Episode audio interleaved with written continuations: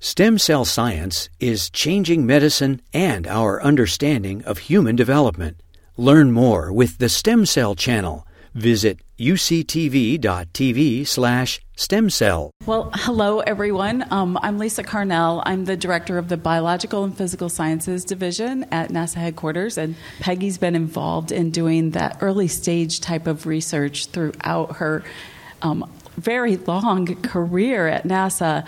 I don't know of any other astronaut that has spanned so many different platforms and vehicles. I think you've been on shuttle, Soyuz, you've been to station, now you are heading up and spearheading the new commercial space station with Axiom and leading the astronaut group there. So, um, and you've had what something like 675 hours in space days days. I'm sorry, not hours, days. 675 days of yeah. your life in yeah. space. I mean, yeah. that's unbelievable. It's a very um, special experience to be able to to do that, spend that much time up there. Um, you know, we talked about it being a unique environment to do all this research in, but it's a really unique environment to try and learn to live in because it is so different from everything you're used to on the ground. Your bag doesn't sit on the floor. You don't sit in a chair. Your pen will float away if I let go. My microphone would float away. All of that is completely different. And to have an opportunity to spend that much time becomes a second home, and you learn to live in a completely different environment. So, so what made you decide that you wanted to go into space and be an astronaut? All right, that dates me. All right, uh, when I was nine, wow, I saw the first guys walk on the moon. Neil and Buzz uh, took their first steps on the moon, and I thought, wow, I want to be an astronaut. I was a farm kid in Iowa, uh, and of course, there were no females astronauts at the time, uh, and I had no idea how to become an astronaut. It's not like you could Google back then. and so I had no idea what it would take, but I knew they were all pilots. And so, you know, the next year I had an opportunity to go for a flight in a small private plane with my dad. He, in a Cessna 150, took a flight in a plane, kind of kept the dream alive. I started selling chickens at $3 a piece that's a lot to get my pilot's license in a lot of years. but uh, when I graduated high school was the first year they picked female astronauts, and I always say that was the time that my dream became an, a real goal because it seemed possible then. Luckily, I had no idea how hard it would be because it still took 10 years of applying after um, I got my PhD in biochemistry before I was selected to fly in space. Well, that's so interesting that you're from Iowa and off the farm. So am I. Oh. Very, very unique. Um, well, what was your favorite experience in spaceflight? What do you like the most up oh, there? Yeah. I, I love really the experience of being there, like I said, in that whole different environment. You can't beat spacewalks, but being a scientist, I loved all the science. Uh, I mentioned to Lisa this morning that it's it was really neat over the course of my career. My first flight was in 2002 with NASA, and my last flight was 2016 17. And uh, the quality and the caliber of the science that we were doing had just exponentially grown. Um, and to me, that was really exciting to be a part of that. Um, as an as an investigator myself, I was doing renal stone studies uh, because of the increased bone remineralization, more calcium in the urine, and phosphates, and so we were looking at renal stones. But so I'd been through that whole process, the years of of um, doing all the uh, proposals, getting the approvals, you know, getting NASA to agree to how we should do this, and all that was it was you know five years, and luckily by then I was selected to be an astronaut, so I was my subject for my own experiment, but someone else had to run it because I wasn't available at the time, but um, anyway, uh, just being doing the investigations and being the hands of the people, knowing how much time it takes to get to the fruition of doing your experiment in space is very satisfying to me. Uh, it does put a little pressure on. Just a little bit, I would say. So, can you tell us a little bit about that cell culture experience that you had, and um, what is your stem cell experience that you've done up in spaceflight so far? So I've done uh, cardiac stem cells. I've done various different types of um, stem cells. We were looking at proliferation of different stem cell types, mesenchymal versus uh, other types, and uh, it was really interesting on that study. I was using these. Um, it's a modified six-well plate thing where you have individual ports for each one to feed and and provide. Uh, in that case, we were just feeding them through these ports and I, you know, was very, you know, kind of. I'm a scientist. I know how to do sterile technique, and I, you know, thought, hey, I'm really good at this. And I got the tray out the first after the first feeding, and I'm like, oh my god, I contaminated one of these wells. It was it was like furry, you know. Look, I was like, oh my god, contaminated something. before myself. I, I was like devastated, and I pulled out another plate. And I'm like, oh no, another one's contaminated. And they said, which well is it? It was the same well, and it was the same uh, type of cell, and it had proliferated so quickly that it looked contaminated. It was, you know, and it co- conglomerated together and formed, you know, basically something that looked like a contamination in the cell culture thing. But it was just pretty amazing to me because I was like devastated. Ah, so much for technique, you know. um, but so, I mean, thinking about that and sterile technique, and you know, trying to manipulate in the spaceflight environment, even just feeding your cells, isn't that hard? I mean, how do you do that? Well, it, it, we require any type of fluidics uh, in space is going to be different because uh, the air bubbles get to be a lot more problem uh, problematic, and so you have to do things to try and minimize bubbles and um, and doing media exchanges is challenging because of, of the fact you're dealing with fluids.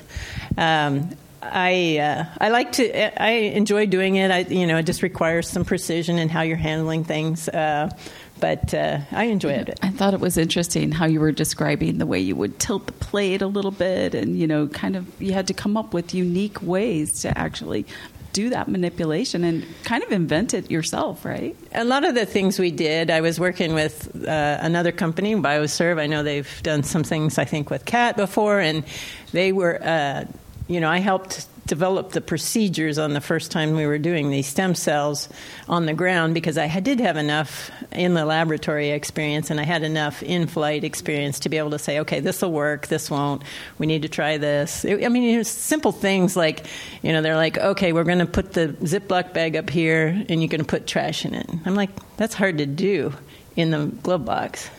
I'm like, let's just put it here and I'll shove it up. It's going to stay. Zero gravity. You know, just little things like that, you know, that, you know, you don't necessarily think about. Um, but I was able to help them develop the techniques, you know, putting Velcro on the bottom of the little caps. You partially unscrew it so you could keep it sterile.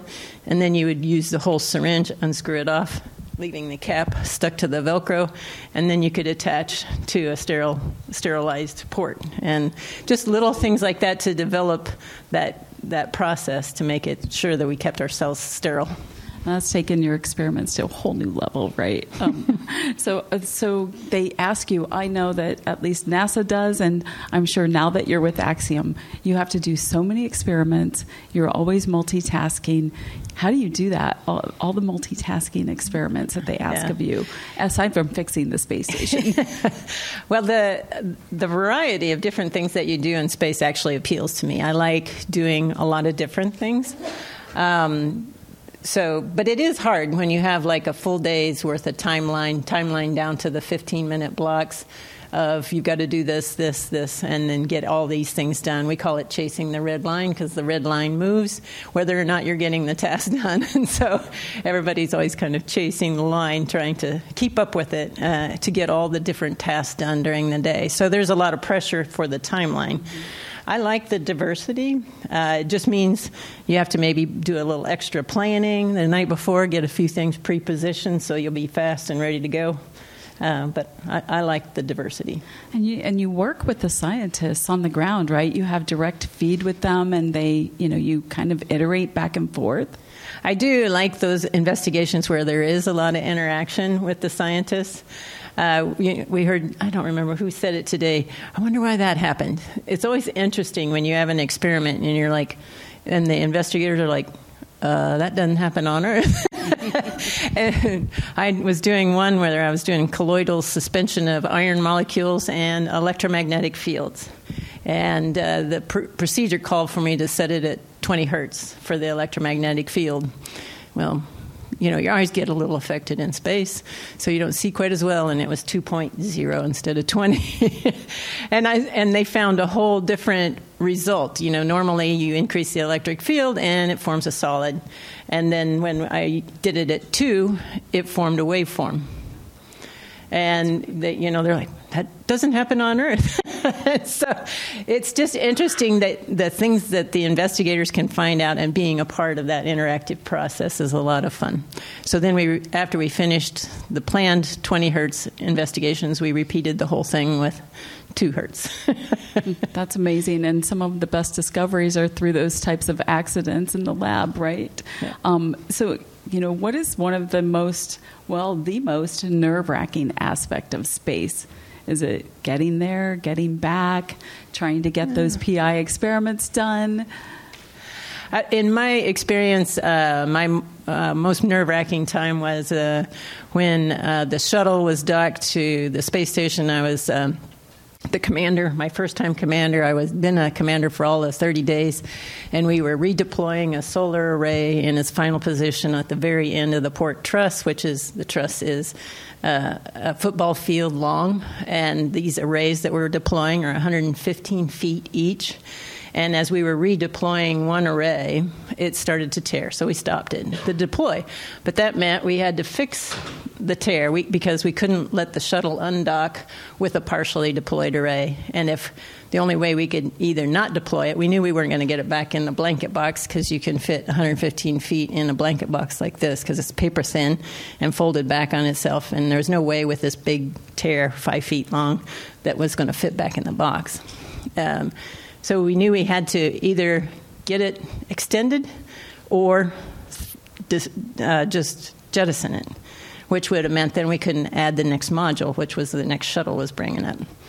So that was a very stressful time for me, figuring that all out. Um, but I think that's one of the best things about NASA is being able to problem solve, and I think it's a great lesson learned for any team uh, that you know you can solve impossible problems uh, by going after it and just taking everybody's input, getting as many and as diverse a group uh, as possible together to provide that input because a young engineer came into the mission control room on the ground and said, Hey, why don't we just make cufflinks to span the tear?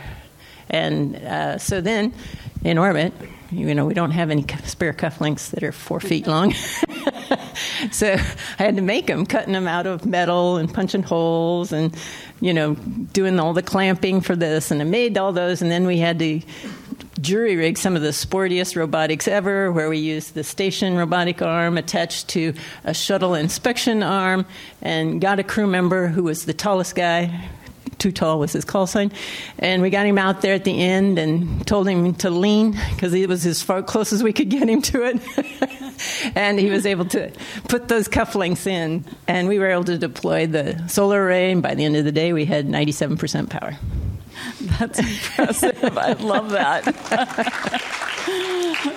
way to way to MacGyver it, right? Yes, it was definitely MacGyver. so you know, in the last panel, they were talking a little bit. Somebody raised the issue, or the not issue, but the idea of bringing back the payload specialists. Um, something that um, my division's been working and, and looking into. And you know, you've also been kind of helping to shepherd all of these new private astronauts as they come mm-hmm. through. So, um, you know, Rayyanah was a scientist from a country she had no previous space experience at all. So, how do you not only select but like but train these types of scientists that are you know coming to spaceflight, working with you, that just have no idea what they're doing? Well, I, we uh, did help. Uh, Axiom Space was involved in the selection process with uh, uh Kingdom of Saudi Arabia and selecting their two astronauts. Um, and uh, I thought Rayyanah would be a great fit um, because I knew that they wanted to do some life sciences research, and she had all that background in the glove box and uh, doing tissue culture uh, for breast cancer uh, research. And I, I, thought she'd be a great fit. Um, and uh, then we just went through the training process. And, you know, it's just, I think having somebody, especially for her, it was, you know, if I'm, i keep telling her, if I can do this, you can do this. You can learn this. You can learn how to do this. you know, I and I think it was just really helpful for her. Uh, I love that, and, and, hopefully, you know, we we're fortunate enough to have you around to help train future payload specialists, especially yeah. with the patients that you're talking about.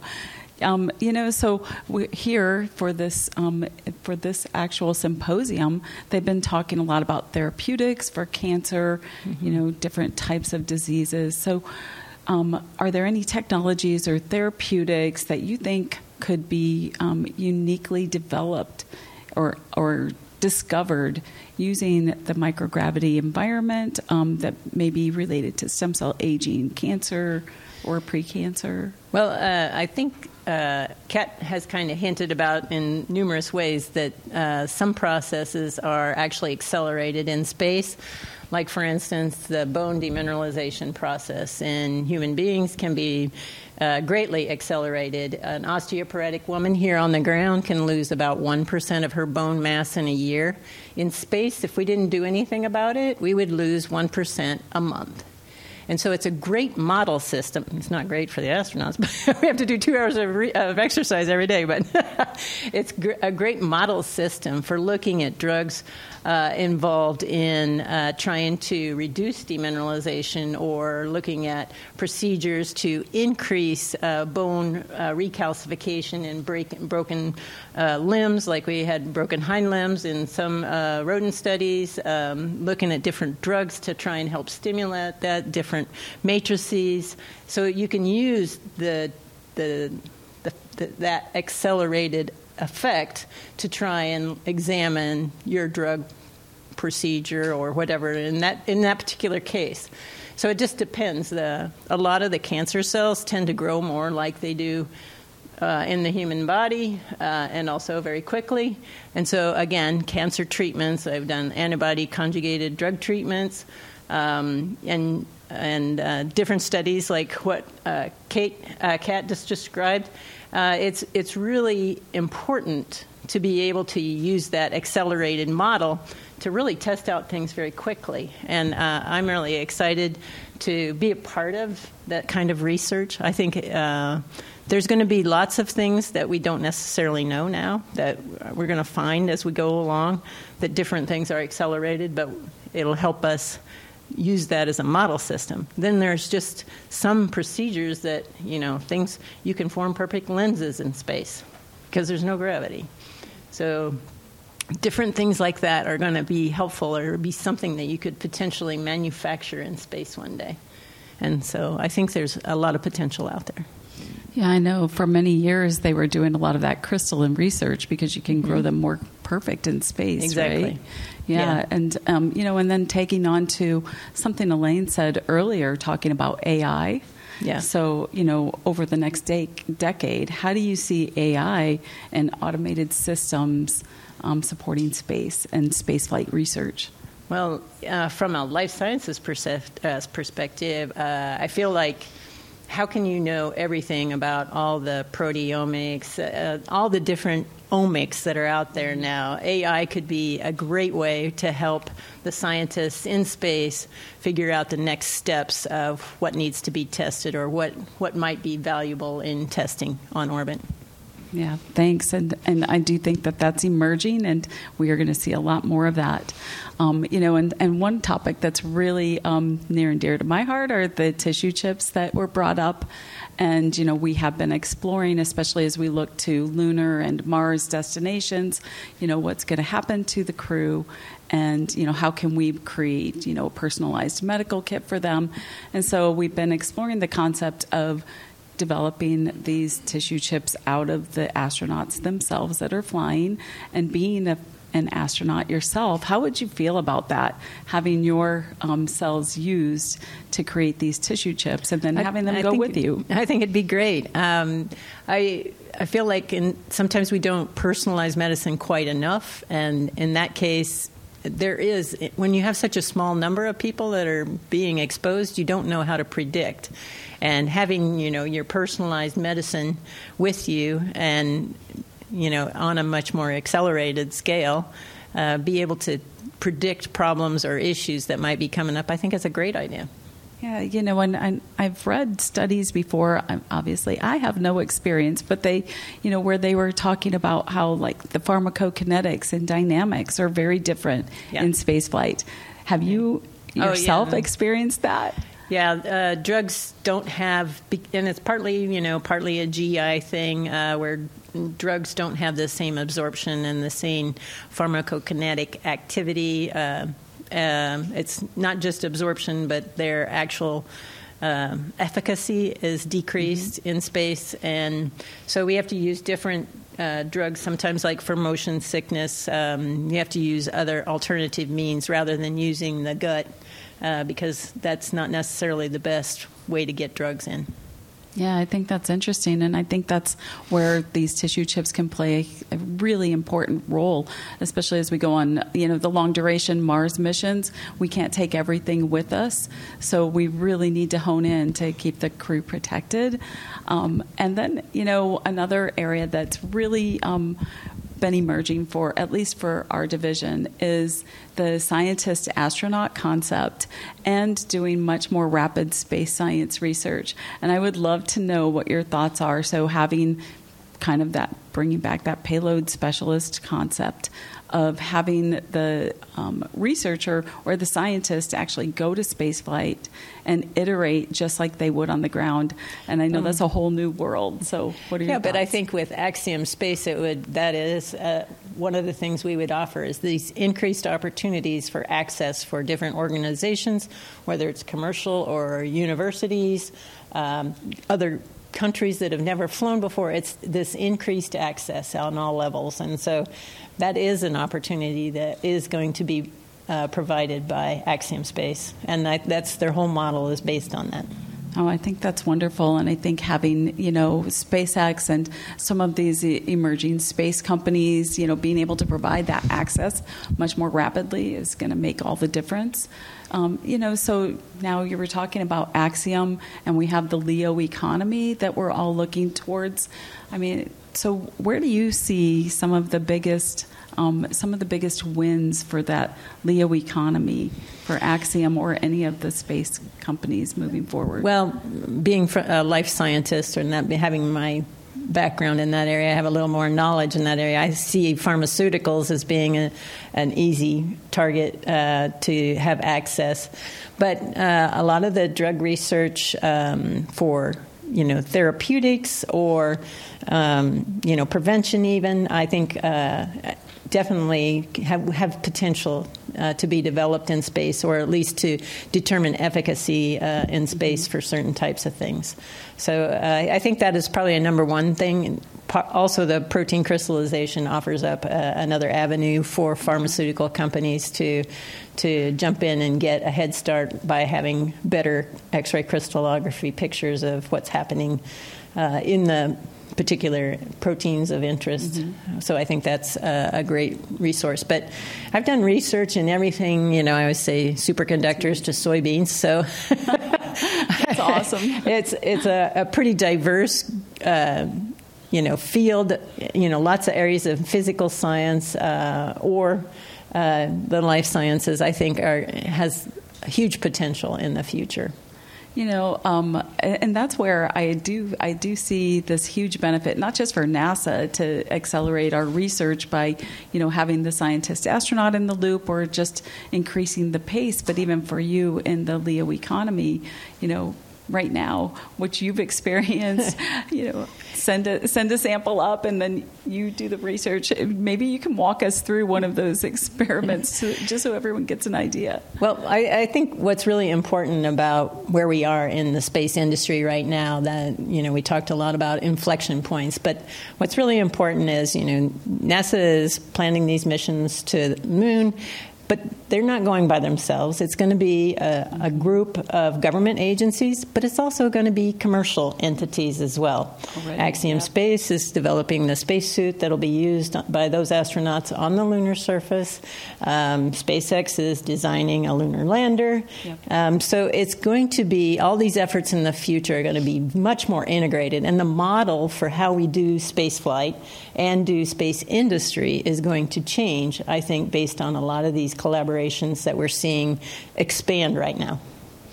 Yes, so speaking of you know the lunar vicinity whether it's gateway or the surface or mars you know any desire to go out to that lunar vicinity in a heartbeat we'll take you. right. Good deal. No, it's um, you know it's very exciting. We actually have those Artemis missions coming up very soon. Yeah, it is going to be exciting. So yeah, and, I'm looking forward to getting in the uh, Axiom suit and helping helping the folks that are designing that. Yeah, I can't wait to see. I know that we got a preview of it, but they they aren't um, green anymore. Are they? Was it green or it black? It was black. Yeah, they are not thermal. No. They would just look cool. It's, for the review. What, that's kind of what I heard, but they've changed a little bit now, right? No, yeah, the the main color will be white. It has to be for thermal regulation. Yeah, but, uh, I have. I'm going to have some, you know, sexy blue and orange. I know. I mean, space is already cool, but they're just kind of up in the ante here with all these like neat outfits. Yeah. So, so as you look forward to, you know, like some of the next steps, do you have any um, burning, um, passionate ideas that you want to complete, you know, before your career ends? Oh, uh, there's a lot of them. It's a long list. Oh, so. I love that. yeah. Well, I would love to help you complete those yeah, and no, get that checklist. We're, we're, definitely, uh, you know, I, am excited working at Axiom Space. I I didn't know when I left NASA that if I would ever have an opportunity to fly in space again. And so it's just been really exciting for me to not only have the opportunity to fly in space, but to be a part of the future, helping the folks that are designing the Axiom station and now the Axiom suit. Um, all of that is really special, a special way to uh, continue my experience base. I love it. And, you know, NASA is going through this huge transition because the International Space Station, the life of that is supposed to be ending in 2030, and we'll be transitioning over to these commercial platforms. So we have to work hand in hand with, you know, all of these commercial providers. And, you know, in thinking of that, you know, would love to be exploring different avenues of, you know activities that we could be doing with you sooner than later. But one thing I'm really curious about too, you know, you've you have had, you know, you've been so fortunate to touch so many aspects of NASA and now in the commercial world. What, how different is it in the commercial sector compared to when you were a NASA astronaut? Uh, it's it feels pretty different. Um, I think the there's definitely a big push for the innovation. It's you know that's what commercialization does for us. It really forces that uh, innovation factor, mm-hmm. uh, and I think that's. Uh, incredibly important to expanding our reach in space and expanding our capabilities in space. Um, I think NASA's role is just as it always was, been very important for us. But I think the adaptability of all of us together, coming up with these new um, regimes of how we're going to do spaceflight in the future, is really important because it's an it's an expensive endeavor, but it's mm-hmm. one that actually has tons of benefits uh, for us here on Earth. I agree with you, and you know, kind of to that point, you know, circling back, it, it's very expensive. And I can even say from the NASA side, it's a little bit scary, or maybe a lot scary, you know, this whole new world that we're looking at and how do we transition to a new environment. But, you know, coming back around to that benefit to humanity and also all of the research that we need to do to protect the astronauts, you know, there's it's just invaluable. So I think, you know, hand in hand with you guys being able to explore cancer therapeutics as we move forward, being able to, you know, address NASA's needs and, you know, address the the general population on how we can look at disease modeling. All of those are going to be really critical. it's like a step function change, right? Going to space, yeah. taking a I look at so. things. Yeah, I, you know, I I really. Um, wanted to share with you the, the fact that the perspective of uh, Earth from space is amazing. Uh, you, you look down at the Earth and you see this incredible planet. I mean, it's absolutely gorgeous. And you realize all of humanity, except for the half a dozen dudes that are up there with you, live down there, as far as we know. Everybody lives there. And, and there's just this thin, brilliant blue line that you see at the edge. And it, that's our atmosphere. And you're like, oh my gosh, that is so thin. and we've got to take care of that. And then you see this structure that we're building up here, and you realize, hey, we're trying to, you know, produce the oxygen, remove the carbon dioxide, take the water out of the air, make sure it's, you know, protect ourselves from a temperature standpoint, you know, that minus 270 to plus 270 degree change. Mm-hmm. All of that is provided by this planet. And, and we have a magnetosphere that protects us from radiation largely. And so that I like to think of Earth as spaceship Earth because we're all in this planet together. We're all traveling through space together, and uh, we have to take care of of our planet and that perspective. But what's really then to take and look out to the stars when you're on the eclipse side and you're in this shadow, you see thousands and thousands and thousands and thousands of stars. And it's, it's overwhelming. And then you're like, and we're just one galaxy. There's billions and billions and billions of galaxies. You know, we're not even a speck of sand in the beach of the cosmos. And it's just this perspective that you feel, and for how special this one place is that we live on, uh, becomes even more uh, valuable. And that there is got to be other life out there, and we need to go find it. That's a, that's absolutely amazing, and I would have to agree with that. It's it's hard to imagine that we're the only life form in the universe. Yeah. But but we won't go into UFOs and aliens right now. um, although we did stand up in office. Um, but um, but yeah, so I'm I'm curious. Um, you know, so all this is just really really neat but just something a little more fun. What's some? What is there something on station? And you know, when you've been in spaceflight, or maybe some of the other um, vehicles that you've been on, that's like your least favorite thing? Was it like eating, or just you know, what what are some of the the least favorite things going to space? A flush toilet would be nice. I've heard some interesting stories on all of that. so, uh, you know, you learn to deal with it. So, you know, it works, but it's not the, you know, the most comfortable or, you know, there's things float in space. you know, you, you, don't want to have to deal with that. Okay, and let's all go have some dinner now. but, but um, no, I love that. That's that's that isn't what I expected, but that's great.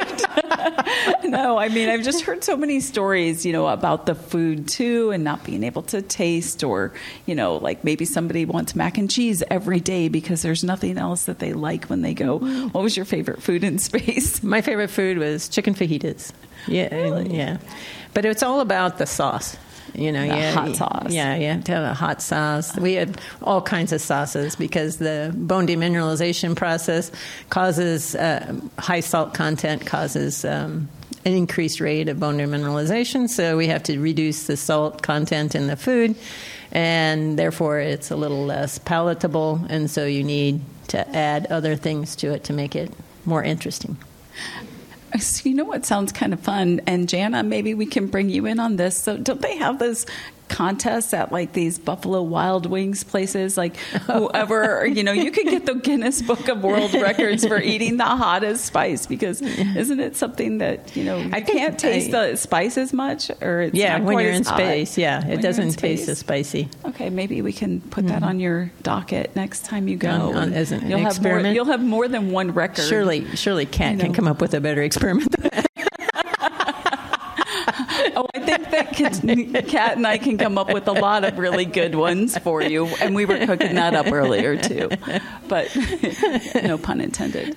But you know, that, you know, as we look forward to to future, you know, long duration missions and you know, they've been talking about um, 3D printing of parts, 3D printing of materials, mm-hmm. or 3D printing of food. Were you up there when they printed pizza? I think it was. No, I didn't print pizza. I printed various little tools and oh, other, other, things okay. on on orbit. It, and they, we were looking at different types of plastics and materials to use. Which ones printed better and which ones stuck to the printing plate. Uh, you know, so we had to figure out some of the best combinations to use in space. Uh, but it is cool to actually print something that you you um, need uh, because uh, when I was in, on my first flight, I lost a teeny tiny little Allen wrench, oh, teeny goodness. teeny tiny one using your computers. And you know, I looked and looked and looked, and you know, couldn't find it, couldn't find it. And then, uh, so I had them send up another one on the next arriving shuttle. Uh, the day after the shuttle arrived, I found it on the vent like, of course. Isn't that the way things always work? You know? Well, you know, I'm, and then just kind of bringing this all the way back around because you know we are here, um, you know, for this stem cell summit and the research.